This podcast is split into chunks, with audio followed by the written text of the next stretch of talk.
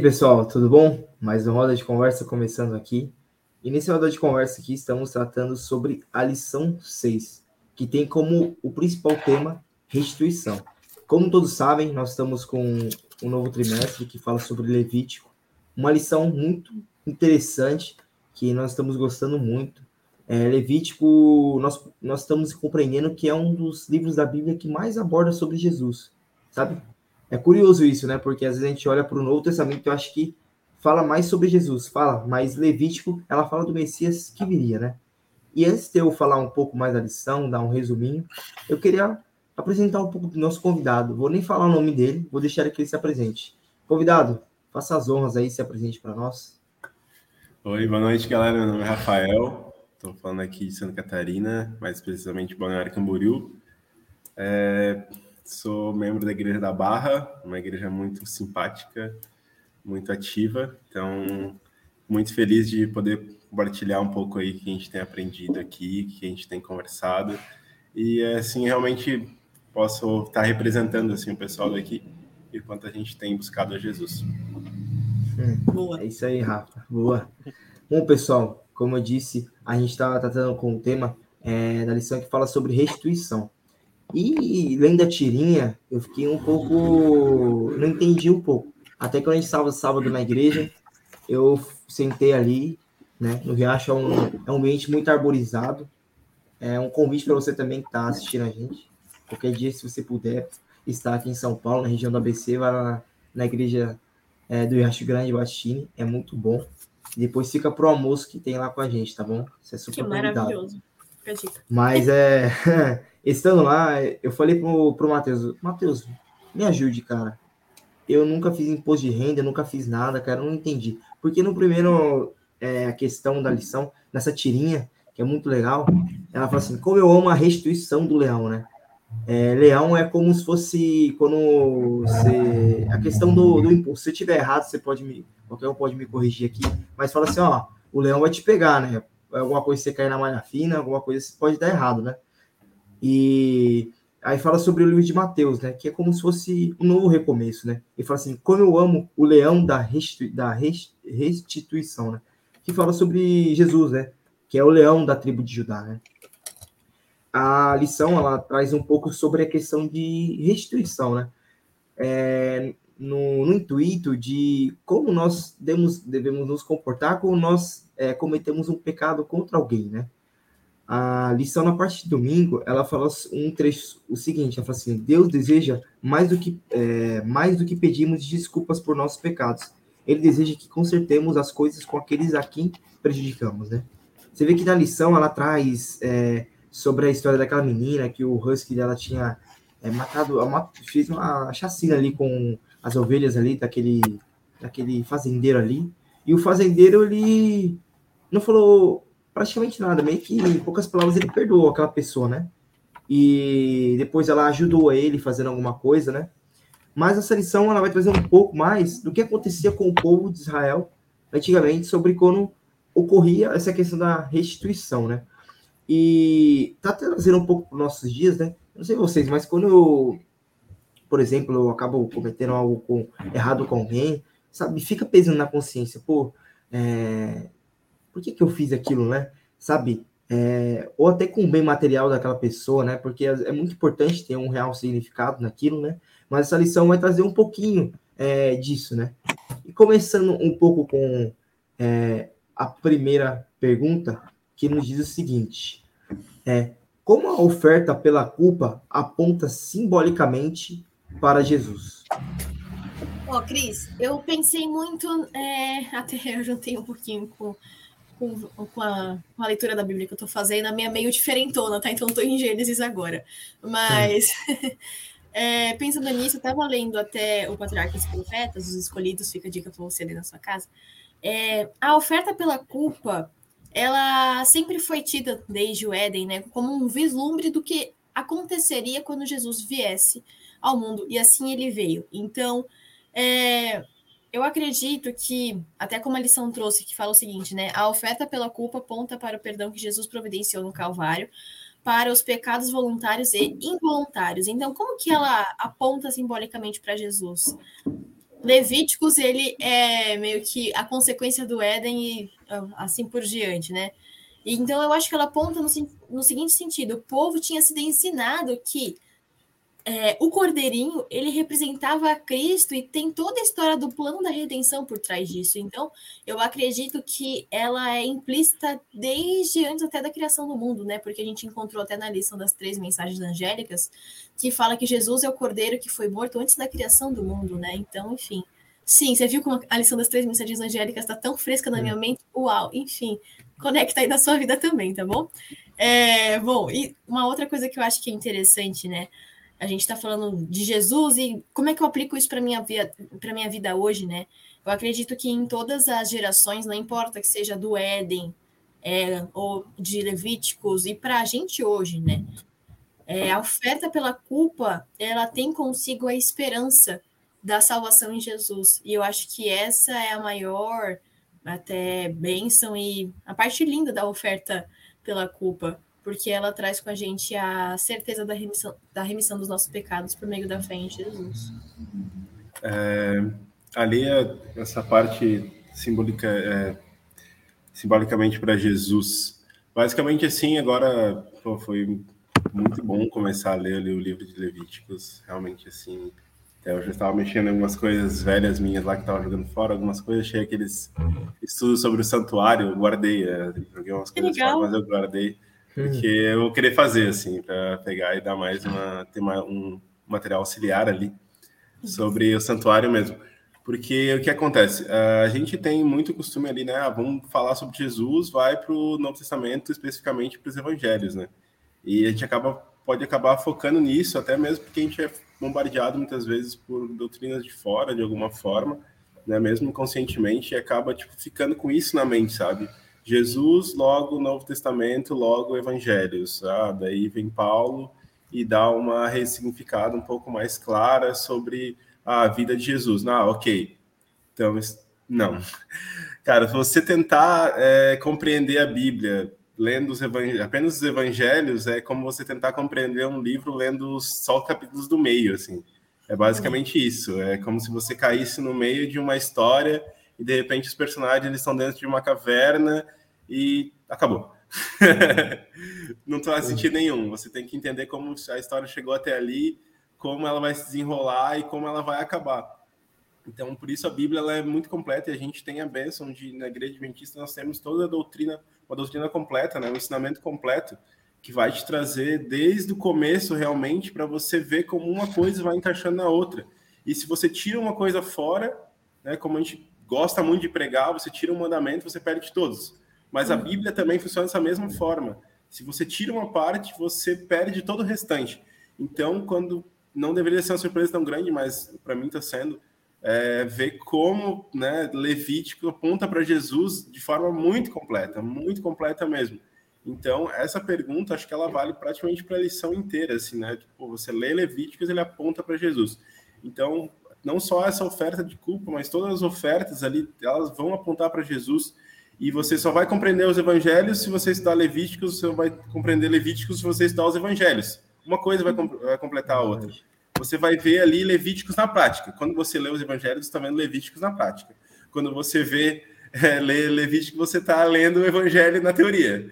Então, basicamente, uma coisa vai completar a outra. Então, você precisa estudar todo esse, esse conteúdo. Você precisa ver todo. Como você estudou as mensagens angélicas ali no trimestre passado, você pega toda a Bíblia, você pega versos de toda a Bíblia, né? E a gente ainda tem o privilégio de receber isso mastigado, porque voltamos aí 150 anos atrás, você queria ter um estudo sobre Levíticos aí, o Evangelho, você lia toda a Bíblia.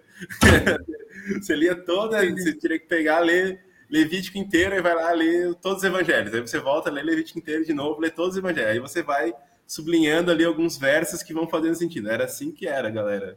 Você está recebendo é. muito mastigado, parabéns. Então aproveite, estude.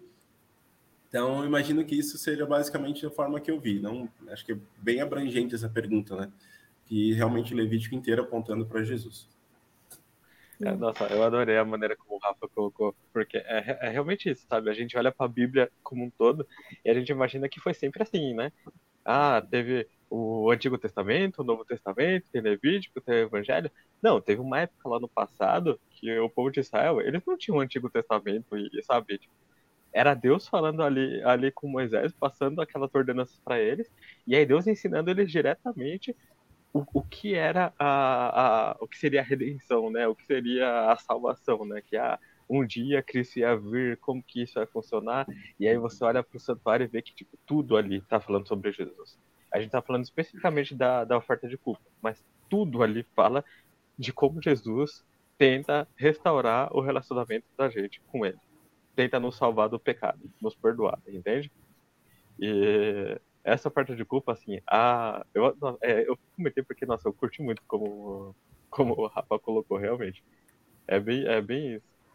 E aí, mas a ideia que me veio na cabeça é tipo assim: o que perdoava o pecado não era o cordeiro.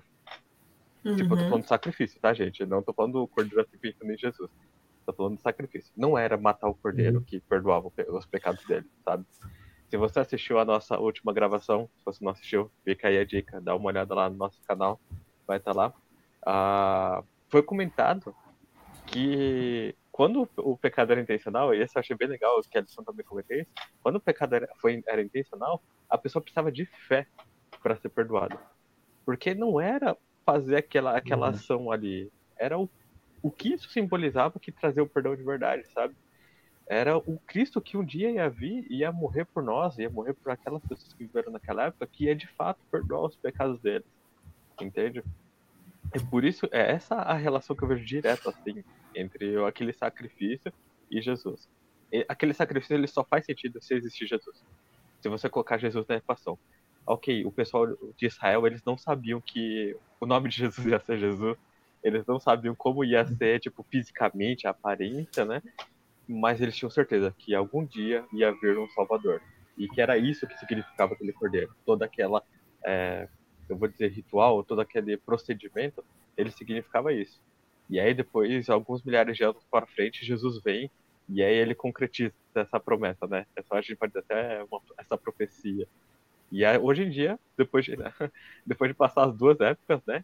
O pessoal esperando Jesus vir e Jesus já vir, hoje a gente olha para a Bíblia inteira e fala: "Ah, faz sentido". Fica muito mais fácil, né? Mas essa foi a conexão que eu fiz. Bom, sabe o que, que me lembrou? A gente estava falando de restituição, né? Me lembrou de um começo novo também, né? E sabe o que, que é melhor do que começar essa semana? É domingo você abrindo o canal de 20 Serracho Grande. Aí você pega e, e começa a ver o vídeo do Roda de Conversa. Aí na semana você começa a estudar a lição. Aí no sábado de manhã você vai assistir o culto online. Aí depois tem uma novidade. Das duas e meia tem um seminário muito legal que é o professor Paula, que ele fala na, na é, no nosso canal do YouTube, Admite Acho Grande. Ele fala um pouco do, do, do preparo para a crise final. É uma série, é, seminário de Apocalipse, né? E também, é, você fala assim, nossa, mas o sábado já está quase acabando, está de noite já.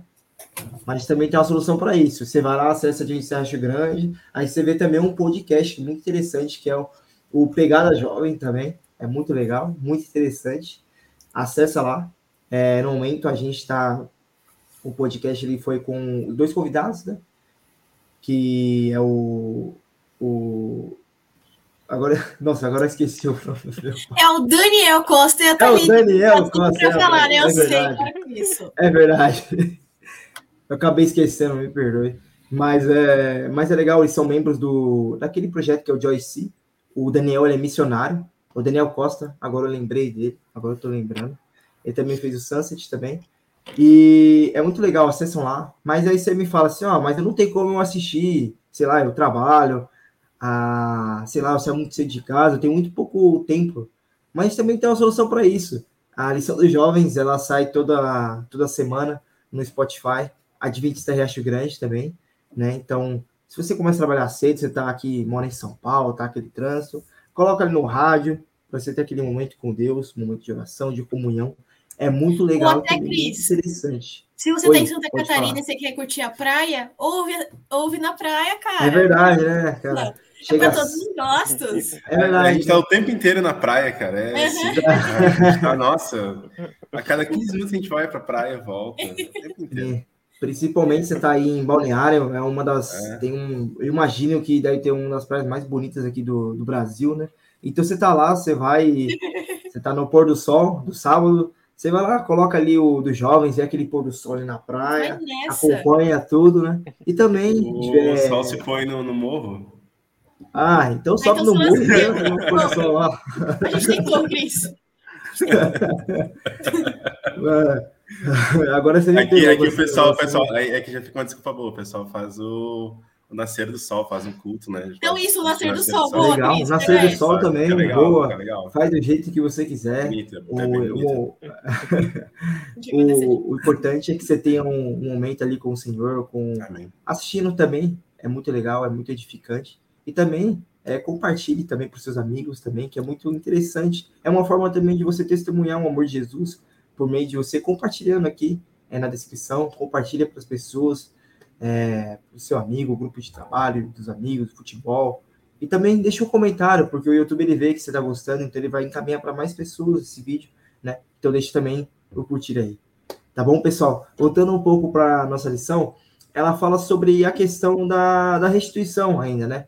mas é, um pouco mais a fundo e para se analisar a oferta pela culpa. Né? A segunda pergunta ela diz o seguinte: analisando a oferta pela culpa, como você vê o seu pecado e a morte de Jesus na cruz do Calvário? Olha, é, eu achei muito legal essa pergunta porque ela faz a gente ter uma autoanálise, né? E eu vejo como sendo uma esperança e salvação imerecidos, né? Eu falo esperança para gente de saber que quando a gente aceita a morte de Cristo, a gente vai ter a oportunidade de viver novamente com Ele, como Ele tinha planejado que tudo acontecesse, né? E salvação imerecidos porque a gente sabe que a gente não merece essa salvação, né? E eu falo né, da oferta da culpa já pensando no, no, no final, né? No produto final, por assim dizer, né?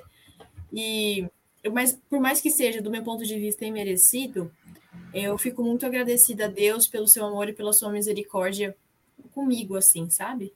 Por isso. E eu acredito também, pensando né, na morte de Cristo na cruz, pensando que a oferta da culpa tem a ver com a morte de Cristo na cruz do Calvário, como a gente comentou, eu encontro a, a concretização do plano do Evangelho Eterno que a gente viu nas três mensagens angélicas, né? Então, eu acho muito legal, até como o Rafa comentou, cara, é tudo muito conectado. Eu acho que isso torna a Bíblia um livro ainda mais especial e mais misterioso no bom sentido, entende? E você vê como todas as coisas se encaixam trazendo o mesmo propósito final. E aí você vê o porquê que a, a, o tema da lição desse trimestre é Levítico e como ele tem ligação com mensagens do último trimestre, né? E eu também acho interessante, é, eu acho que dentro de todas as questões, né?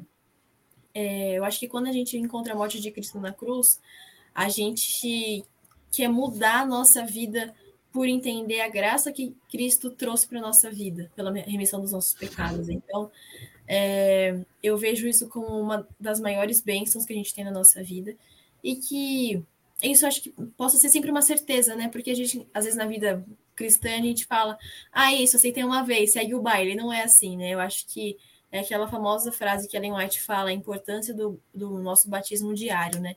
Que a gente possa realmente todos os dias relembrar desse momento especial, né, de quando a gente aceita seguir a Cristo e o porquê disso, que eu acho que é o mais importante. É, acho que uma das coisas da moda aí no momento é falar sobre inteligência emocional, né? É uma das coisas do hype aí. E que que estava, por que eu estava lembrando disso, né? Porque a gente está falando de culpa, sentir-se culpado, é, e a lição ela vem dizendo que é bom se sentir culpado. E daí pode parecer um pouco estranho de primeiro momento você dizer assim, nossa, é bom se sentir culpado. Sim, é bom se sentir culpado, porque você tem que reconhecer que você errou, aí você sente a culpa, para você ter uma ação. E no momento que você tem essa ação, é você pedir o, teu, o perdão. E no momento que você pede perdão para Deus, pede perdão para o teu coleguinha, restitui né, o que você estragou, e a partir desse momento, você pode deixar de sentir essa culpa. Então, isso é um exercício muito interessante. Você sentir a culpa e depois conseguir deixar ela para trás. É... Uma vez eu tava, convidei um amigo meu para minha casa, a gente foi almoçar, e daí eu convidei ele para fazer uma oração, assim, antes do da gente poder ali fazer a refeição, assim, e ele me falou que não, que não ia orar. Aí eu perguntei o motivo. Aí ele falou que ele não merecia orar. Pô, daí assim, né, a comida, resumindo a história, a comida esfriou, né? Porque a gente entrou, né, todo num assunto ali. Mas basicamente, é, ele não sentia assim, né, esse perdão. Para ver como parece assim a gente que está na caminhada ali, a gente erra, pede perdão, continua, erra, pede perdão, mas é um exercício que a gente se acostumou a fazer. Então, para ver como tem pessoas que têm dificuldade nisso, e a gente tem que tentar ajudar essas pessoas, tentar dar o exemplo, tentar ajudar essas pessoas que a gente não sabe no emocional das pessoas. Por isso eu comecei ali o comentário com essa questão de é, inteligência emocional. É uma coisa um pouco da moda hoje, porque as pessoas estão com muita dificuldade de lidar com o seu próprio emocional. Então, lidar, dificuldade de lidar com a culpa, a dificuldade de lidar até com o próprio perdão, se sentir perdoado. Né? Você pediu perdão por algo, mas você tem que se sentir perdoado de verdade, né? Você tem que seguir em frente. Claro, tem que sempre tirar um aprendizado das coisas que aconteceram, né? Mas você tem que conseguir seguir em frente. Então, assim, quando você vê Jesus no Calvário, você tem que entender que aquele sacrifício foi perfeito. Então, quando você pede perdão por algo, esse perdão é perfeito. Então, você tem que seguir em frente. Você tem que conseguir passar por aquilo ali. Então, é muito importante a gente analisar a nossa culpa, a gente trabalhar com ela e depois a gente tem que conseguir passar para frente, deixar ela para trás. Eu acho que outro extremo desse ponto que a gente tá, que eu estou comentando é também a gente banalizar isso. Acho que uhum. principalmente né, quem está mais tempo dentro da igreja, você tem ali uma questão, ah, pô, se eu errar, eu peço perdão, né? Você vai ali, fica nesse exercício, e aquilo vai te amortizando também. E isso também não é bom, isso também não é produtivo. Você cair no momento onde você, ah, erro, erro, peço perdão, continuo, peço perdão, erro. E cai numa banalidade que logo você já nem sente de verdade aquela culpa. Você faz de conta que se sente culpado. Você faz de conta que pediu perdão de verdade por aquilo ali. Até mesmo você consegue ir na frente de uma pessoa, pedir perdão, fazer toda ali uma frase bonita para pedir perdão para a pessoa, explicar por que você está. Mas está sendo tudo meio que da boca para fora, assim, está sendo só um exercício para tudo ficar uhum. bem, porque você não quer ficar de mal com aquela pessoa, porque você quer participar da Santa Ceia e você fala, o ancião falou que você tem que ir lá e pedir perdão para teu irmão para você poder participar da Santa Ceia, então eu vou lá de forma completamente burocrática e peço perdão para o meu irmão. Então, nenhum dos extremos, assim, eu sempre gosto de dizer que o inimigo ele adora extremos, né? Nenhum dos dois é extremos é bom. Você, nem você, ah, eu não sou digno de perdão, cara, não é bom, isso não é de Deus. Ah, eu sou digno de perdão o tempo inteiro, eu posso pedir errar quantas vezes eu quiser e vou perdão, perdão, perdão. Calma, pensa antes de fazer, né? Não, é, que nem aquelas placas de, de beira de, é, de trilho de trem, né? Olhe, escute, é, cara, presta atenção. É, então, nenhum extremo é bom. Então, por isso é tão importante a gente sempre estar tá, né, analisando ali a questão do, do sacrifício de Jesus no Calvário. Eu acho muito interessante porque, assim, é, é que nem o Rafa falou, você tem que ficar o tempo todo de olho em Cristo. Porque se você tirar o olho de Cristo, aí acontece que nem ah, no caso de Pedro lá, quando Jesus chamou ele para ir sair do barco e ir até ele, Pedro começou a afundar. Mas a gente também começa a afundar na vida, sabe, gente? Se a gente tira o olho de Cristo, até uma coisa que. um caminho simples, que era uma linha reta, assim, é, que nem, ah, eu peço perdão, aceito o perdão de Cristo, esse perdão gera uma vontade em mim de responder a, a essa ação de Cristo com outra ação, sabe? você pode começar a desviar das coisas. Ah, que nem o Rafa, o Rafa falou. Você pede perdão porque é mais uma burocracia, sabe? É é um procedimento, vamos, né, precisa. Todo mundo fala que eu tenho que pedir perdão, então eu chego no final do dia e. Ah, Deus me perdoa. Eu não sei porquê, mas a gente tem que pedir perdão porque a gente é pecador, né? É mais ou menos assim. É, ó, gente, é diferente do que a gente discutiu, discutiu semana passada, que é assim, quando você está interessado em, se, em, descobrir se você está em falta e você pede para Deus te mostrar se você está em, em, falta. É diferente de você tornar isso um, um, um processo burocrático mesmo. E E aí, tipo, esse lado da burocracia. E tudo isso sempre acontece se a gente tira o olho de Cristo. É, é, é, difícil de você falar especificamente, porque, nossa, a gente pode falar vários casos aqui. Ah, se você fizer isso, isso aqui não é tão legal. Ah, isso aqui pode levar até outro lugar que não é legal. Que nem o, o Rafa trouxe dois exemplos que são os extremos. Mas se você olha para Cristo, não tem erro. Você olha para Cristo e fala: Nossa, Cristo morreu por mim. O que, que isso significa? Por quê? Sabe? Por que, que ele teve que fazer isso? Ah, porque olha esse, o grande conflito, o pecado, olha como o pecado é ruim, como está afetando, olha a proposta que Cristo tem para mim. Nossa, caramba, olha o que Cristo fez por mim. Agora estou comovido. E aí essa foi a parte que eu achei legal da lição. A lição fala assim, o perdão ele gera uma reação no, no indivíduo perdoado. Quando você... É... O perdão não é algo para ser assim, ah, Deus me perdoa, aí Deus me perdoa. Aí eu saio daqui da mesma maneira que eu entrei na oração, sabe? da mesma forma que eu comecei a conversar com Deus, eu saí, tipo, nada mudou. Não, olha, traz uma ideia diferente. Tipo, quando você aceita o perdão, isso gera uma, algo em você que começa a se movimentar, que começa a ser diferente.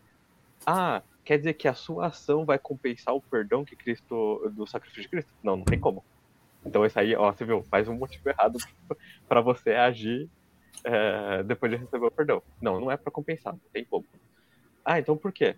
Meu, você viu o, a, quanto que Deus fez por você, você quer retribuir esse amor dele? Aí você age. E aí você pede para Deus, Deus, eu não sei o que fazer, o que eu posso fazer, sabe?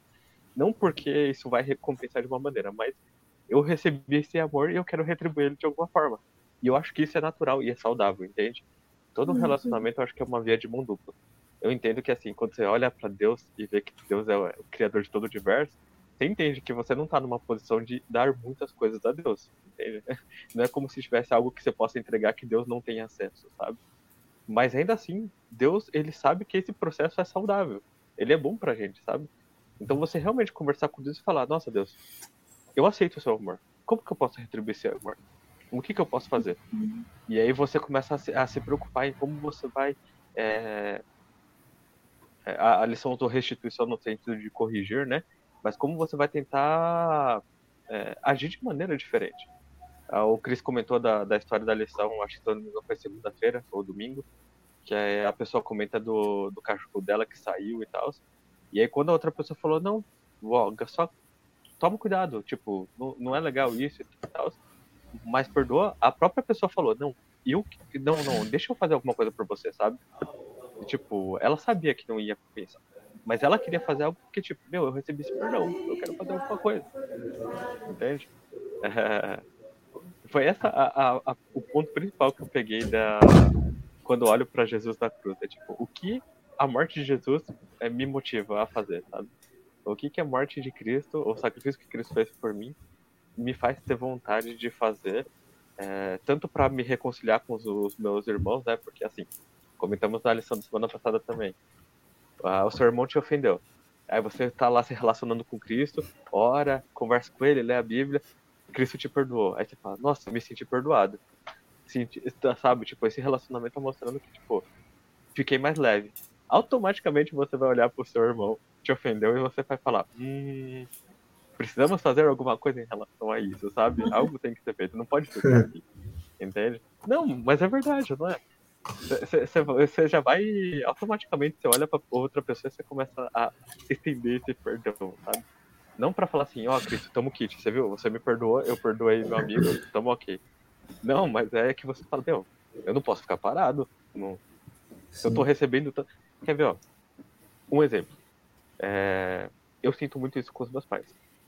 Meu, meus pais, não tem nada no mundo que eu possa fazer para eles para pagar o que eles fizeram por mim. Entende? Eu não sei, eu sei que a relação da, cada um com seus pais é diferente. Se não for a sua, tudo bem, sabe? Tipo, eu tô falando da minha experiência. E, mas eu, eu olho pra minha mãe e eu falo, meu, não tem o que eu fazer pra minha mãe pra recompensar ela pelo que ela fez por mim, entende? Ah, então por que que eu continuo tratando minha mãe bem? Por que que eu continuo comprando presente para ela quando eu posso? Quando chega uma comemoração, tento fazer algo legal para ela. É porque eu recebi todo esse amor dela e eu quero retribuir de alguma forma tipo, não, não, não vai pagar. Não é algo que em algum momento eu vou falar, ó, oh, mãe, valeu que falou. Porque não é esse o meu sentimento também. Não, não é o sentimento de, ah, eu estou me sentindo em dívida. É o sentimento de eu me sinto amado. Eu quero retribuir esse amor. Então é isso que, que eu tirei da lição, assim, né? Foi o que me chamou mais atenção. Muito bom, pessoal. É... Agora a gente para um momento muito interessante também, que é um momento que é o momento do falar aí. É um momento que a gente, em poucas palavras, né? É, a gente resume um pouco do que a gente tem entendido a lição. E você também pode fazer isso comentando aqui, colocando a hashtag Fala aí, o hashtag a sua palavra, colocando nos comentários para ter uma interação. Porque é muito, é muito gratificante isso, né? Porque a gente está aqui gravando hora de conversa, somos irmãos da fé, né? Fomos restituídos por Cristo né, na cruz do Calvário. E uma coisa nos une aqui, que é Jesus, né? E eu queria também convidar você para, assim como nós, é, se unir a nós e colocar a sua palavrinha no comentário. Mas antes, editora, roda aí a vinheta do Fala aí. Momento Fala aí! Bom, pessoal, eu já dei uma pincelada mais ou menos, né? Mas o momento Fala aí a gente resume um pouco, né? É, em uma palavra, se quiser colocar em duas também, é, do que você entendeu da lição, coloque no comentário, também envie para uma pessoa para que ela possa colocar também. É muito legal a interação é, de vocês com a gente, porque também é uma forma de, de falar assim, pô, tá tendo engajamento legal, as pessoas estão gostando, né? E é legal quando tem essa interação com vocês. A palavra que eu coloquei, é, eu tinha, assim, até trocado um pouco, porque eu coloquei, eu tava pensando em algo com misericórdia, porque o que Cristo fez por nós, né? Mas eu pensei em algo tipo novo, novidade, né? Porque a lição, principalmente na parte de quinta-feira, né? Ela fala sobre que a culpa, ela tem um algo, um papel fundamental também para a gente poder é, nos restituir com Cristo também. Porque ela fala assim, ó, sim, a culpa é uma coisa importante quando leva à confissão do pecado, a restituição de quem prejudicamos e, por fim, ao perdão e à salvação. É, a culpa ela também nos mostra que Deus ele está certo em nos alertar para não trocarmos em alguma coisa impura, né? Porém, após a confissão, a restituição e sacrifício, todos os sentimentos de culpa precisam ser colocados na cruz para nunca mais serem retomados. É, tem um, a lição também fala de um exemplo de restituição que é muito encontrado na Bíblia, que é a história de Zaqueu, né? Porque Zaqueu era um publicano, né? um cobrador de impostos. Naquela época, uma pessoa daquele porte né, era vista como um, um incrédulo para o povo de, do judeu, né? Como se fosse um inimigo, né? A, o povo de Israel ali, um dos maiores inimigos dele ali, quando estavam já, quando Messias estava, já estava na Terra, eram os romanos, né? Eles até achavam que Cristo ia vir para livrar eles, né? Fazer uma revolução para é, acabar com Roma ali, né? E para eles o maior inimigo era Roma ali, né? E para eles também o publicano era o maior inimigo, né? Porque cobrava dele os impostos, né? e, e, algumas vezes também, a maioria das vezes era imposto abusivo, né? E mostra que Zaqueu ele ele foi transformado, né? Ele foi restituído por Cristo, né? Ele fala que ele ia dar metade dos bens deles ao pobre, né? E, e restituir aquelas pessoas, né? E Jesus fala, né, que hoje houve salvação na casa dele, né? E a lição ela também fala que no contexto do evangelho, a restituição é um fruto necessário da salvação, né? Bom, é... aquela história também de domingo falou muito porque é... com é... é exemplo daquele cara, daquele fazendeiro foi, né? Ele falou, pô, só toma cuidado, né? De fato, ele, ele perdoou aquela pessoa, né? Que, que aquilo não ocorresse mais, mas aquela pessoa restituiu ele de uma forma, né? Ajudou ali com os bens, com os custos, né? E nós devemos fazer assim com as, com as pessoas, né? Por que, que isso fez por nós, né? Nós estávamos ali desviados, com ovelhas desgarradas, né? Mas Cristo ele fala que ele deixa as 99 só para nos buscar, né? Ele usa vários exemplos lá em Lucas 15, né? Várias parábolas, né? E eu vejo que Jesus ele ele faz isso conosco todos os dias, né? Nos restitui como filho dele, né? E, pô, é, meu desejo também é esse, que você possa olhar para essa lição, que está muito boa, não deixe de acompanhar aqui a gente no, no canal do YouTube. E se lembrar que, por mais que nós somos é, indignos, Cristo ele pagou o preço, né? E por mais que tem momentos que a gente fala assim, pô, nossa, já tô tão afastado de falar com Deus. Tem até a música que fala, né? Tanto tempo já faz, né? Que eu não falo com Deus, que eu não tô um tempo para orar. Mas Cristo ele fala que há um tempo ele, é, você pode fazer isso. Nesse momento você pode voltar a ter esse momento com, com, com ele, né? Então eu coloquei a palavra novidade porque acho que deu uma resumindo um pouco do que eu dei uma pensada nisso. Legal. A minha palavra já foi pensando no, no final, por assim dizer, né? E a minha palavra, enfim, vamos resumir, é esperança. Porque, como eu comentei, né, para mim a esperança foi muito forte, porque dentro de cada oferta que era realizada, era vista a esperança que estava por vir, que era Cristo. E é, ela, essa oferta também rememorava a aliança que Deus tinha feito com Adão lá no Éden. Então, eu achei isso muito interessante. Além, e aí, lógico, para a raça humana como um todo. E, assim, para gente, eu acho que essa esperança se tornou uma certeza da salvação, mas a esperança também é, da, da vinda de Cristo. Eu acho que tudo meio que é unido, né? Então, para gente hoje, é, como eu falei, a certeza da salvação em Cristo Jesus, e amém Cristo, e também é uma esperança da vinda de Cristo. Amém. É, ali ele falou que podia ser duas palavras, né? Eu ia dizer só uma, pode ser Culpa duas. do Cris, então, pode falar. É, Pô, é. duas palavras, hein? É que eu sempre, cara, coloco duas palavras, eu, eu falo assim, uma não dá para resumir, vou colocar em duas aí. Não, é que na verdade eu ia usar uma, daí acho que usando essas duas vai ficar mais fácil de entender a Pode ficar à vontade. É, restituição produtiva. Basicamente é o seguinte, é, ali a, a lição ela trouxe os versos ali, né? Do capítulo 6 de Levíticos ali, né? Os primeiros versos ali até o versículo 7.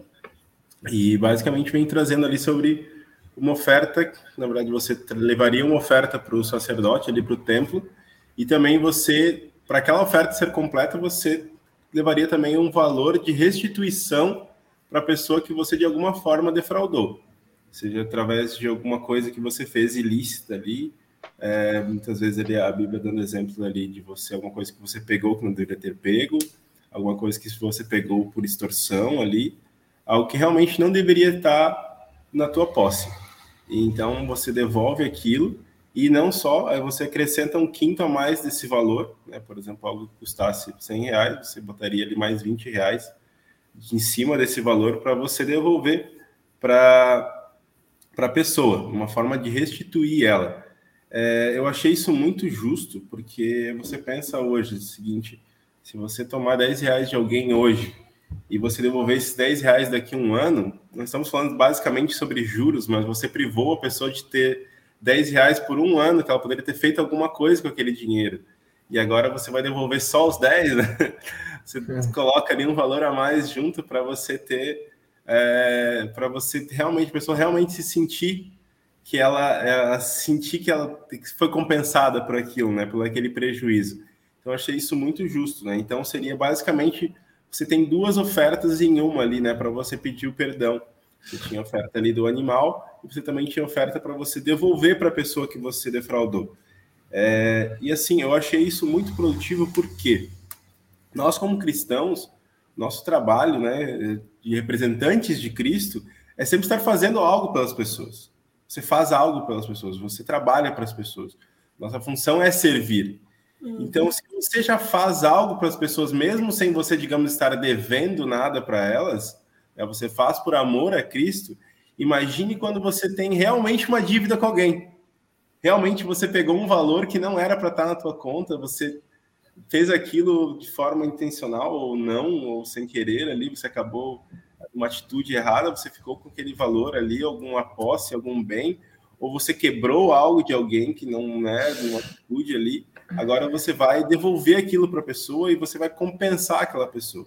Então, se nós já trabalhamos muitas vezes, digamos, de graça para as pessoas, imagine quando você realmente tem algo, você tem algo ali que você realmente está devendo. E por que, que é, é ali restituição produtiva? Cara, isso tem que trazer um benefício para você. Você não pode fazer isso de forma, nossa, cara, porque assim, é, é, uma regra que eu sempre levo para mim é a seguinte: muito cuidado quando você pede algo emprestado. Porque, por exemplo, se você né, pega um headphone emprestado você, que você já não tem, você fica emprestado porque você não tem. Aí você vai lá, usa e quebra. Agora, além de não ter, você tem menos um, porque você vai ter que pegar vai continuar sem o headphone, mas você vai ter que pagar o headphone novo para a pessoa para ela voltar a ter o dela. Então, cuidado não pega o emprestado, hein? Pensa nisso. Mas então imagina algo que você nem pegou emprestado. Você quebrou algo de alguém que você nem não devia, você numa situação onde acabou quebrando, você vai ter que ressarcir a pessoa e você também não vai ficar com aquele bem. Então, assim, parece num primeiro momento algo muito ruim. Algo, nossa, um sentimento completamente ruim, cara. Porque a gente sabe, a gente luta para ter as coisas, a gente trabalha, a gente corre atrás, e no momento que você tem que ficar sem alguma coisa, você tem que abrir mão de um bem, né? É, é, é ruim. Mas ver como Deus ele é um Deus de amor tão grande que ele busca quer que a gente tenha até nesse momento um momento produtivo. Eu, por exemplo, até essa história achei bem interessante ali nessa semana. Cara, a pessoa foi ajudar na fazenda ali do a pessoa que perdeu as ovelhas. Cara, que oportunidade, uma baita de uma oportunidade de aprendizado. Porque por mais que um jovem espere o verão de férias para poder meio que não fazer nada e fazer de conta que está fazendo alguma coisa, pô, com certeza foi um verão muito mais produtivo. Pô, aprendeu várias coisas de fazenda. Na verdade, no final das contas, está agradecendo o fazendeiro se ele permitiu que a pessoa trabalhasse ali, porque ele com certeza tem que ensinar. Ah, faz isso aqui para me ajudar. Tá, como é que faz? Ah, faz assim, assim, assado. Ah, beleza, aprendi algo novo. Então, às vezes, muitas vezes, até na hora de restituir alguém, Deus está nos colocando um aprendizado. Zaqueu ali também, você vê ele. Olha o aprendizado que ele teve, cara. Nossa, ele tem um aprendizado com valor infinitamente maior do que o valor dos bens que ele tinha. E eu nem sei quanto que ele tinha, mas o aprendizado dele com certeza foi muito maior, muito mais valioso. No sentido que, primeiramente, o desapego ali realmente aos bens materiais. Você volta um pouco ali em Lucas, você tem ali a, a história do jovem rico ali, né? Pô, o cara não quis desapegar, ele não, teve jeito, assim, né? Ele é. só se entristeceu e saiu fora. Zaqueu ali que, né, pô, o cara era visto como uma pessoa completamente errada, olha só o aprendizado dele, desse desapego. E interessante também, né, que tá ali na lição, tá nessa lição ali que tá falando sobre ressarcir, né? Como já era um costume, já era uma, uma lei de Deus você dar um pouco a mais para a pessoa que você defraudou, ele ainda quis ir além, quis né, ressarcir, mais. Ele realmente não fez a conta, ele não passou o lápis ali para ver se ele, ia, no final das contas, não ia ficar sem nada, porque ele já ia dar metade para os pobres. Pô, ele tinha defraudado muita gente, então ele ia devolver ainda quatro vezes mais, então talvez ele ficasse devendo no final das contas.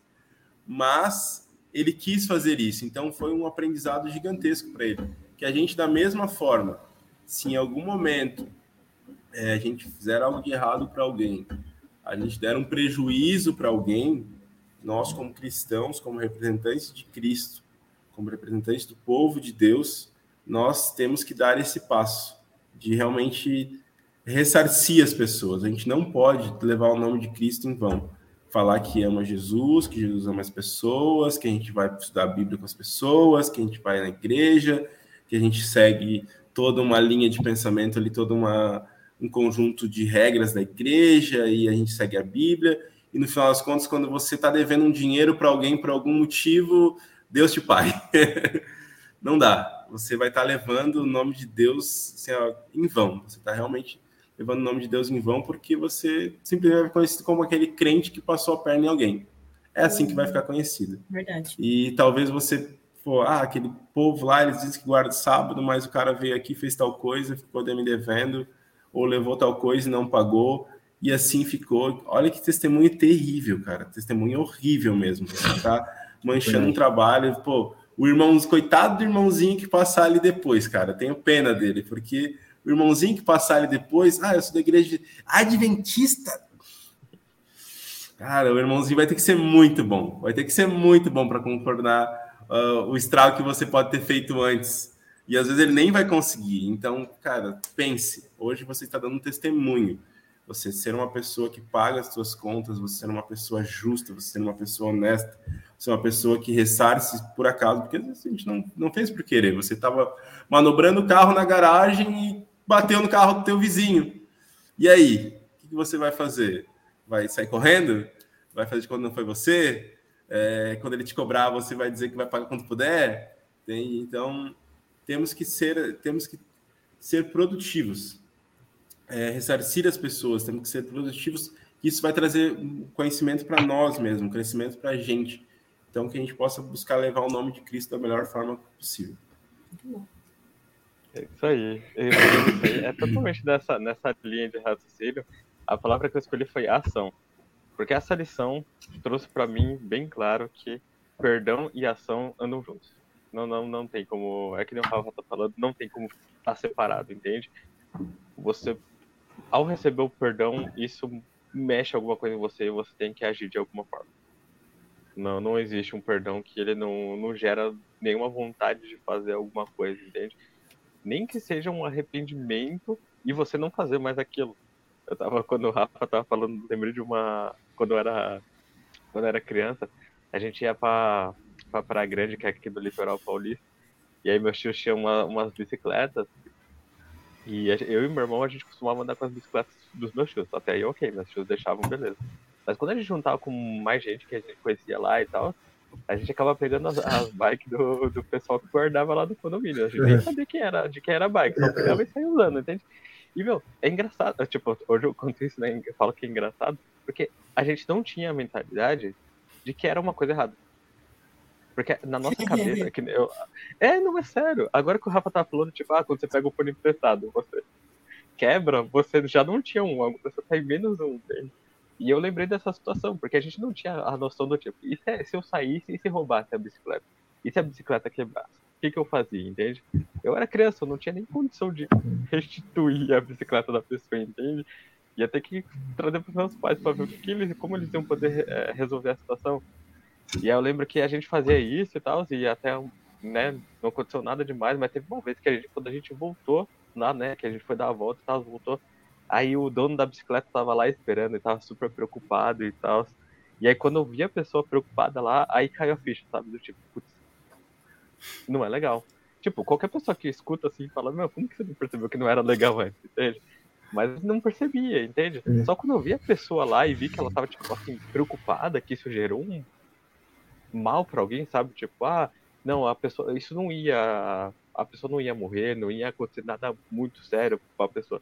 Mas quando eu vi que, tipo, de alguma forma eu feri a pessoa, sabe? Eu causei um prejuízo pra ela, aquilo foi muito forte pra mim. Eu falei, caraca, eu tô fazendo algo errado, sabe? Não tá legal isso.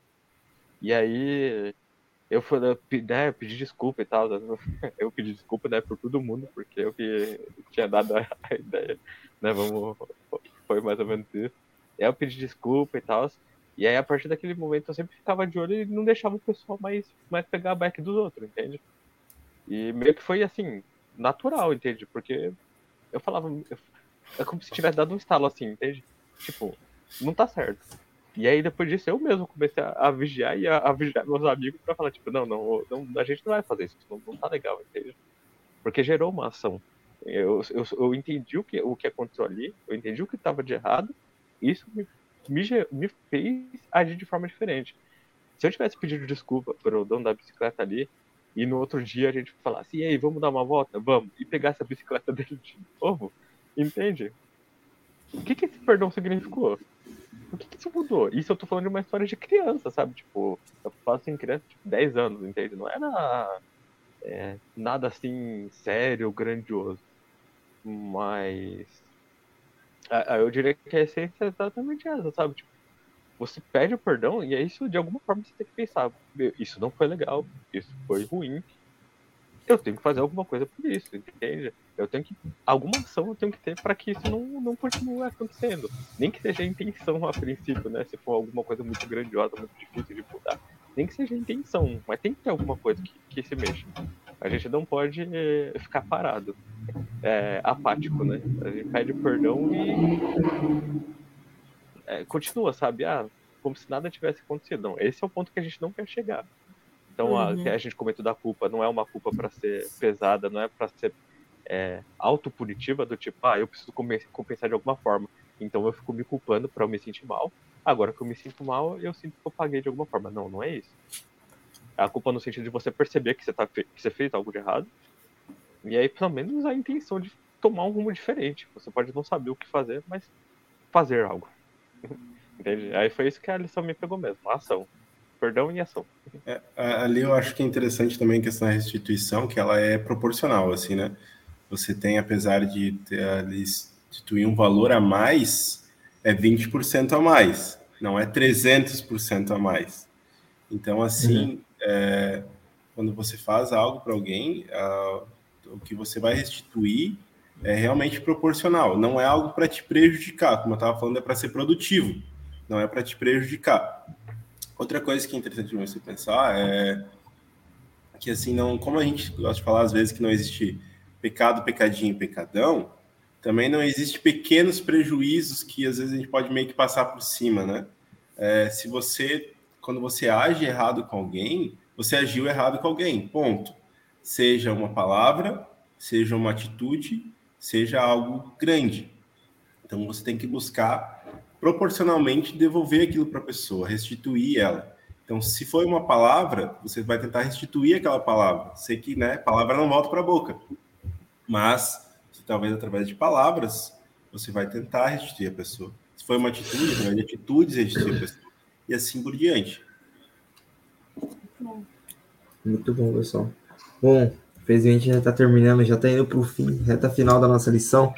Mas antes de terminar, eu só queria ler para a gente aqui é, um trecho é, que está na lição, na parte de sexta-feira da nossa lição, que ela fala o seguinte: é, se prejudicarmos é, outros por qualquer transação injusta, se nos aproveitarmos de algum em um negócio ou defraudarmos qualquer pessoa, ainda que protegidos pela, pela lei humana, devemos confessar nosso erro e devolver tanto quanto esteja ao nosso alcance. Devemos restituir não somente o que tiramos, mas tudo o que teria se acumulado, se, colo se colocado em justo e sábio uso durante o tempo que esteve em nosso poder. E eu também, é, que ela fala é, aqui, se de alguma forma prejudicamos ou causamos dano ao nosso irmão, devemos fazer restituição. Sem perceber, temos ao seu respeito um falso testemunho se distorcemos suas palavras, se de alguma forma prejudicamos sua influência, devemos falar com as pessoas com quem conversamos sobre ele e retirar todas as nossas errôneas e ofensas informações. Bom, é, o meu desejo com essa, com essa lição é que, além da gente restituir o nosso irmão, é, não só para mostrar também é, que nós somos filhos de Deus, né? que ele nos deu uma, uma, uma ordem, que é um compromisso, né? que está em Levíticos, né? Mas também nos remete muito ao tempo de hoje, né? Porque, é, como diz, a oferta pela culpa, ela tem uma ela tem uma esperança, né? Porque ela começa ali em Levítico, mostrando que é, o Messias viria, em Êxodo mostra o caráter de Deus com os mandamentos, e o Novo Testamento ali mostra que Cristo veio e pagou, né? E quando nós fazemos até algo errado com o nosso irmão, é de pensar, porque às vezes nós damos um testemunho errado de como cristão mas que nós possamos ter em mente sempre isso. Rafa, muito obrigado, cara, por você participar aqui com a gente, viu? É, foi um prazer ter aqui você com a gente nessa gravação, tá bom, cara? E espero que você possa vir muitas mais vezes aqui, viu?